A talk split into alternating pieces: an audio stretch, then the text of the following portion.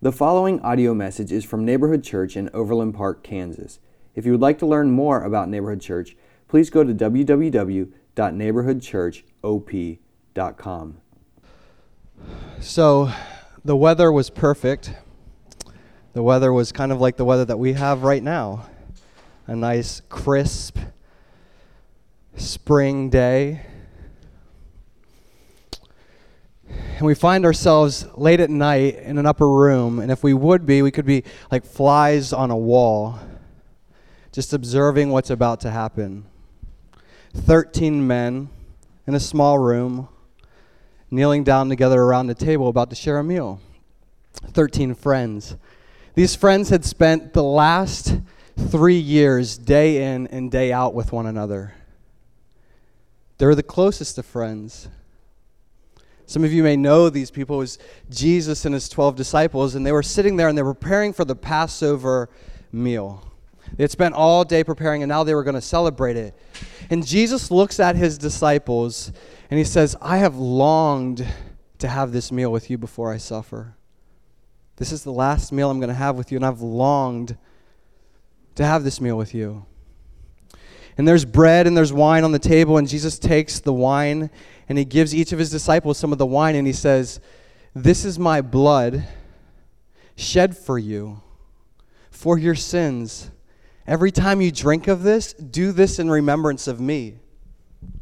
And in the same way, he takes the bread and he breaks it and he says, This is my body broken for you. Every time you do this, remember me. I could just imagine being the disciples in this moment. Like, what, what is he saying? Like, he keeps, he's making these references to suffering and dying, but like, I, I, don't, I don't know about that. And Jesus looks at him and he says, One of you is going to betray me. Like, who, who's, like, we've been hanging out with you, Jesus, for the past three years. Who's, who's going to betray you? And they begin to ask around, Is it I? Is it I, Lord? Like, am I going to betray you? None of them, like, what's going to happen? And Judas looks at Jesus and he says, Is it I? To which Jesus says, You have said so. But I don't know if any of the disciples get it. They don't really understand like what's happening right now. But Jesus has said he's gonna he's gonna suffer and he's gonna die and someone's gonna betray him. And then they begin arguing about who's to be the greatest in God's kingdom. Like they just completely miss it. Like we see this all throughout the story of Jesus. Like Jesus saying certain things and they just right, over their heads. They just miss it and they start arguing and he's like like just feel the weight of Jesus in this moment right now that he knows in the next couple hours he's going to suffer and he's going to die. And these guys are arguing about who's going to get to sit at his right hand. They say, Jesus, you're not going to die. Like, like we'll go with you. Like we're, we have been here with you for three years. Like all you've done is healed people and cared for people and loved people and like you're not going to die. We'll go to prison with you. And he's like, no, you're you're going to be like sheep without a shepherd, scattered. Like you're going to betray. You're going to leave me. And Peter, the outspoken one, it's like, no, no, no, no, Jesus. Like I'm going to the grave with you. Like I'll die with you. I'll die with you. And Jesus, just in a compassionate way, looks at Peter and he says, Peter, the devil was asked to, to sift you, the devil was asked to destroy your faith, but I've prayed for you. But you're going to deny me. And you're going to deny me three times before the morning comes. Like, just imagine being Peter right there. Man, like, Jesus is like one of my best, like, I just spent three years with this guy. I'm not going to deny him. And Jesus says, No, you're going to deny me. So, Jesus, after the meal, after they sang some songs and, and hung out some, he, he normally would go to this garden. And so he took his disciples, all 12 of them. He says, Let's go. Let's go to the Mount of Olives. There's a garden there, the Garden of Gethsemane, and let's, let's pray there. And so it's about a mile, maybe a, a mile, a little over a mile away from where they're staying. And it's 10, 11 o'clock at night, and they start walking to this garden where Jesus normally would pray. And so they didn't, they didn't see anything different with it. And they get there, and the disciples are there, and he has a bunch of them. He's like, hey, just stay here and pray. Me and Peter and a couple other guys, we're going to go over here and we're going to pray. But just, just stay awake and pray. Would you just stay awake and pray? And they, and they walk. Jesus walks a little farther with his disciples, with Peter. He's like, you guys stay here. I'm just going to go over here, a stone's throw away, and I'm going to pray. But just stay awake, please, and just pray. And Jesus, in the garden, gets on his knees before the Father. Like, just imagine this. Jesus knows exactly what is about to happen to him. He knows why he's been sent here as the Passover lamb, as the one who will take on the wrath of God for the sins of mankind. And he's sitting there and he's in great emotional stress. And he says, Father, if it's your will, let this cup pass from me. This cup of wrath, like he knows what's about to happen. But, but not my will, but your will be done. And he gets up and he goes back to the disciples. And there they are sleeping. Like these guys just missed it. Like they just missed the whole, like they were just clueless to what was happening. And he's sleeping. He wakes him up and he says, Guys, the hour is coming. Like, wake up. Would you just pray with me? The spirit is willing, but the flesh is weak. Just stay there and just and just pray with me. And Jesus goes back a little farther away and he just gets on his face again and he says, Father, if it's your will that this cup passes from me, but not, not my will, your will be done. And we're told that he was he had such great emotional stress that he began to, to sweat drops of blood. Like he just he knew that his friends were about to leave him. He was going to be betrayed and that he was going to suffer this brutal punishment by the Romans. And he goes back a second time to his disciples and he sees them sleeping again. He's like, guys, just, just wake up and just, can you pray with me? And for the third time, he goes back and he prays and he says to God again, he says, God, if you would just take this cup from me, but not my will, your will be done. Just, just put yourself in Jesus' position right now. His friends can't stay awake. He knows someone's going to betray him. He knows what he's about to experience, and he goes back for the third time. And what do you think he finds? Them asleep again. And he wakes them up and he says, Guys, the hour is at hand. My betrayer is here. And in this dark garden around midnight, you start to see lanterns coming through the trees, the olive trees. And there, leading the pack of a bunch of soldiers and religious leaders, is Judas, Judas Iscariot. And Judas has, had betrayed Jesus for 300 shekel or 300 gold or silver um, coins, which is about a month's wage. A month's wage to give a man over to die. And he had told them, I'm going to show you who Jesus is. And he kisses him on the cheek, and they realize this, this is Jesus. This is the one that we're to arrest. So Judas, who had been with Jesus for th- three years, walks up to Jesus and kisses him on the cheek. And in that moment, men swarm Jesus to, to take a hold of him. And Jesus uh, and Peter pulls out a sword and chops off this man's ear. And Jesus is like, no, no, no, no, no, no. Like, I've been in the temple this whole time. Why are you coming with me with clubs and swords? And he heals the man's ear. And he says, I don't know why you guys are arresting me here. Like, I've been in the temple preaching and teaching, like, I've been there. But the thing was, these religious leaders wanted Jesus dead. They wanted him dead, and they didn't want any riot. They didn't want anything. They wanted to do it as secretively as possible without getting everyone annoyed. And so they went to the garden at midnight and arrested him. And in that moment, all of his disciples scattered like sheep. And there Jesus is, all by himself, arrested. And they take him to the religious leader's house, and it's about a mile away again. And just, just remember, Jesus hasn't slept, and he's like through some emotion, like he's experiencing some great emotional stress. And they walk another mile to the high priest's house where they want to accuse him and they want to condemn him. So they start bringing in false witnesses, people that can lie or say certain things to try to get him accused. And they say that he, this man said that he was going to destroy the temple. He's a blasphemer. And then 70 other men called the Sanhedrin, these religious high priest or these religious leaders, they, they accuse him too, and they're like, yeah, that's going to be the penalty. Blasphemy.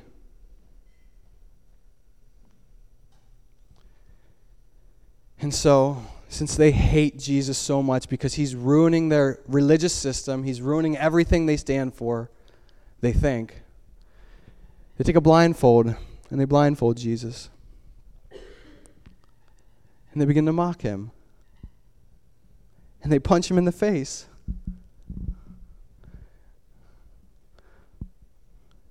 And they say, Prophesy, tell us who hits you, you son of God. Are you a prophet? Like, prophesy then. Tell us who hits you, King of the Jews.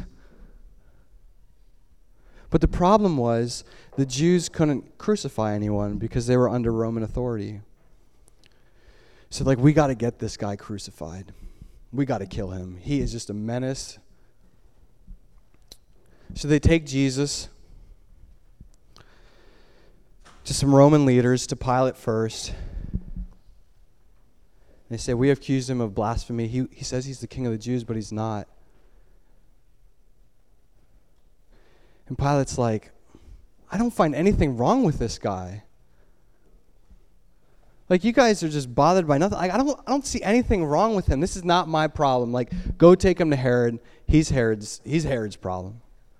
So just think about this. This is like 1, 2 a.m. in the morning, and they're just walking all over, taking Jesus around, and they take him to, to Herod now. And like, we need to get this guy crucified. And Herod's like, I don't find anything wrong with him. He's not my problem. Like, if, if I crucify him, all the Jewish people are going to freak out. Like, I'm not going to do that. Rome's going to freak. Like, I'm not going to do that. Send him back to Pilate. So just think about this again. So Jesus is just enduring these trial after trial after trial after trial with false testimonies, and his friends are gone. They take him back to Pilate. And Pilate says, I, I still don't find anything wrong with him. But the high priest and the religious leaders start talking to the crowd, and they're like, We got to get this guy crucified. We got to figure this out. And the tension starts to build.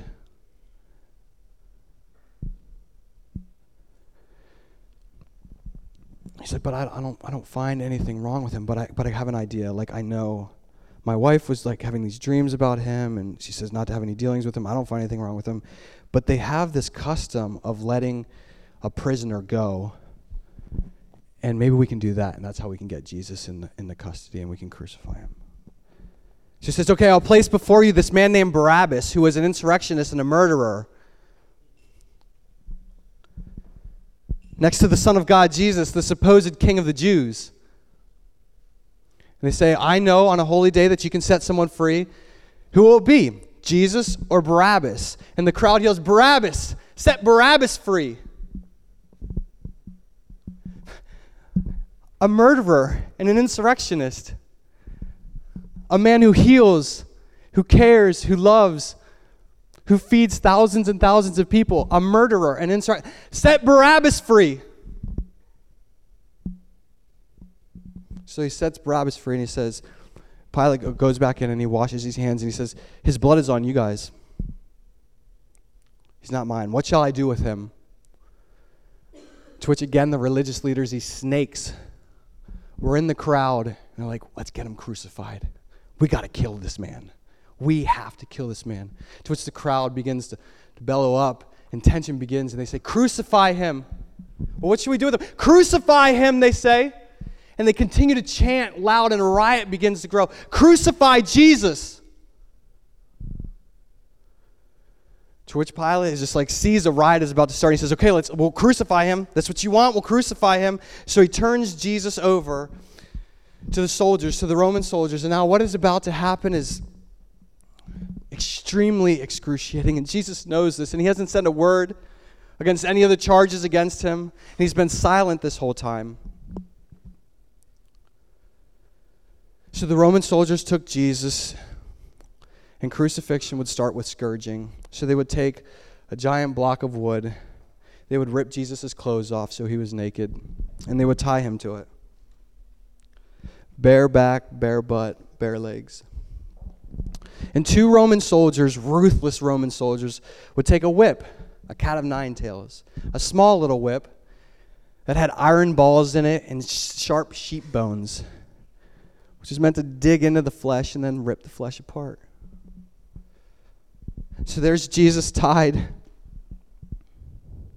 And these Roman soldiers, like I could just see, the, you just see the evil in their face. Like they're so excited about this. They love this. And they begin to whip Jesus. It would tear huge gashes in his back. And Jewish law would say 39 times because the 40th time would kill a man, and they didn't want to kill him. They wanted to leave him right on the brink, just so he would suffer. I can just imagine these Roman soldiers making fun of him. And they just beat him and beat him and beat him until he was a bloody pulp. Then they take him into the governor's room, and there's 600 men in this room. And they begin to fall on their faces and they worship him. But they're not worshiping him, they're making fun of him. King of the Jews, hey, let's put some purple robes on him. Let's put some purple robes on him and a staff in his hand. And one of the, one of the um, Roman soldiers takes a giant vine with thorns on it and he ties it together. He's like, we'll give him a crown too. And they stick it on the top of his head. And one of them takes a staff and starts beating this into his skull. King of the Jews, are you? They hated him. And this purple garment on him, just imagine it absorbing the blood. And then they rip off the garment, just reopening those wounds.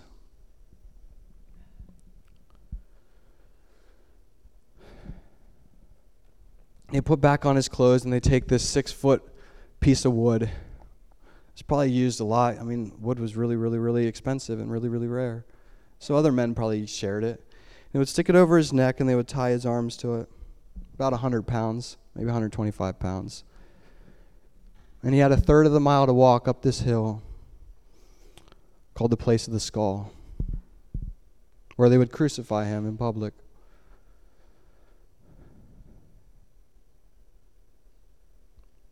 They begin this journey, and you can just tell Jesus is so weak. And they find a man, Simon, and they say, Help him carry this. And another soldier walked along Jesus this whole third of the mile. And he had the charge that would be nailed to the top of the cross Jesus, King of the Jews. That was the charge. And they walked this long, treacherous road, and people made fun of him and mocked him. And once they got up to this place where they had a whole bunch of wooden stakes up in the air like that, they would throw Jesus on the ground or whoever they were crucifying. And they'd take these five to seven inch long nails and drive them through his hands into the wood. And four soldiers would lift him up and place him on there. Then they would take his feet, take that same nail, and drive his feet into the stake.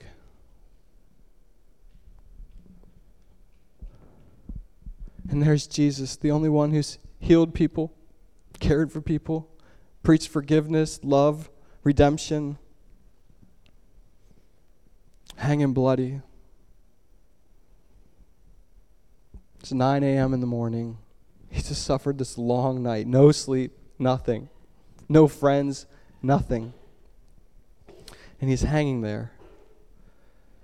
They rip off his clothes so he's naked and they barter and gamble over his clothes to make fun of him. And people in the crowd just continue to mock him.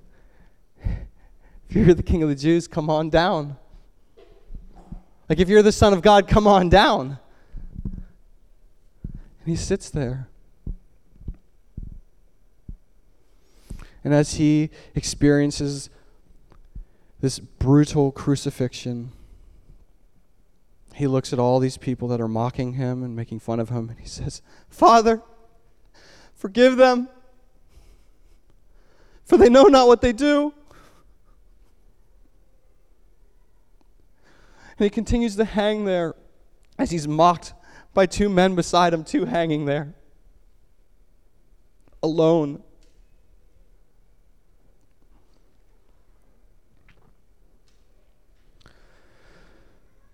Three hours go by, and it's about 3 p.m. The sky has been dark for the past three hours. And people have just continued to mock him. He's hung there all alone.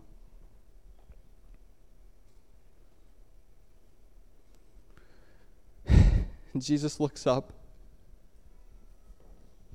He says, My God, my God, why have you forsaken me? Why have you forsaken me? And in that moment, Jesus experiences the full wrath of God on him. And Jesus cries out, It is finished! Into your hands I commit my spirit. And he dies. In that moment, there's a huge earthquake across the whole land.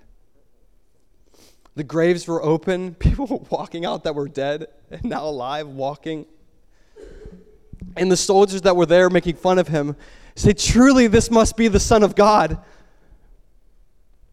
And in that moment that Jesus said, It is finished, and gave himself to, to God the Father, in the temple where these Jews would worship and where these Jews were offering sacrifices right then and praying for redemption and praying for the forgiveness of sins, in that moment, this veil that covered the Holy of Holies, separating man and God, was ripped in two from top to bottom.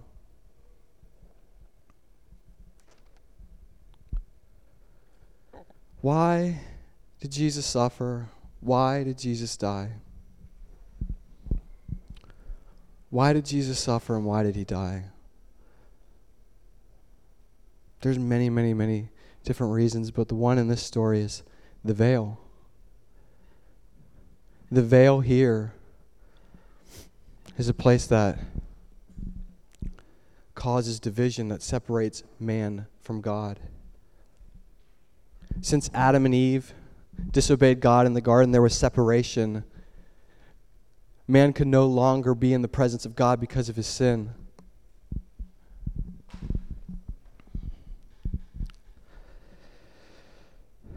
In Isaiah 59 2, it says, but your iniquities have made a separation between you and your God, and your sins have hidden his face from you so that he does not hear.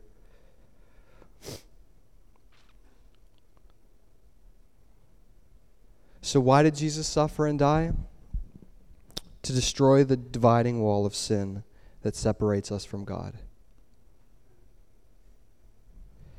To destroy the dividing wall of sin that separates us from God. Hebrews 10 19 through 20 says, We have confidence to enter the holy places by the blood of Jesus, by the new and living way that he opened for us through the curtain that is through his flesh. So, in that moment when Jesus said, It is finished, he took on the full weight and wrath of God for the sins of all mankind. And in that moment, he paid for the wages of sin by his death. And in that moment, he opened up the curtain. So now we have free access into communion and relationship with our Creator God.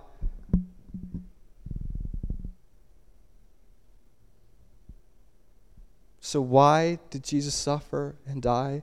To destroy the dividing wall of sin that separates us from God. You guys probably all know this verse, John 3 16. For God so loved the world that he gave his one and only Son, that whoever believes in him shall not perish, but have eternal life. So, some questions I want to leave you with. Has the dividing wall of sin been destroyed between you and God?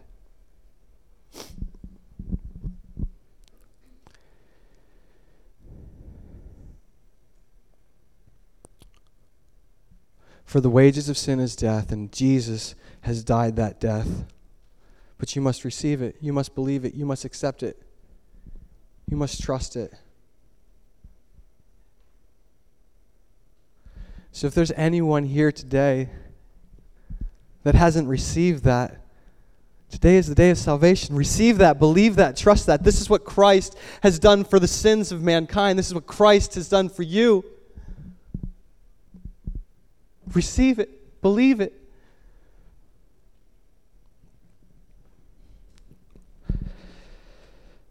Is there someone in your life that you can remind of Jesus' death? We talk about this a lot at Neighborhood Church. Remembering. We come together to remember. And I hope today that you've remembered and been reminded of what Jesus has done for you. Is there someone that you know that can be reminded of this, that needs to be reminded of this? Thirdly, is there someone you can introduce to Jesus? We talk about, that's why we gather together, to introduce people to Jesus. There are so many people that don't know this. And it's not just overseas, it's overseas, but it's here in Overland Park. There's so many people that never heard this story. They never know, they never knew that Jesus died on the cross for their sins. So is there someone you can remind and is there someone you can tell and introduce to Jesus? And finally we talk about his satisfaction that is found in Jesus and in the gospel and in receiving this. Does Jesus satisfy you? Does this story satisfy you? Does, it satisfy us as neighborhood church, as a community, as neighbors, as friends, as families? Is what you were just reminded of, is it enough?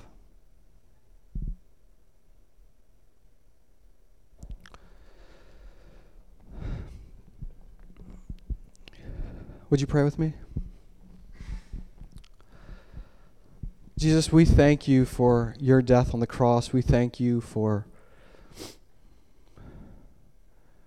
the excruciating pain and torment you went through for this for our sins, for our sins that we committed this week, for our sins that we committed 2 years ago, for our sins that we're going to commit in the future. God, you, you took on the full weight and wrath due sin, full penalty due sin.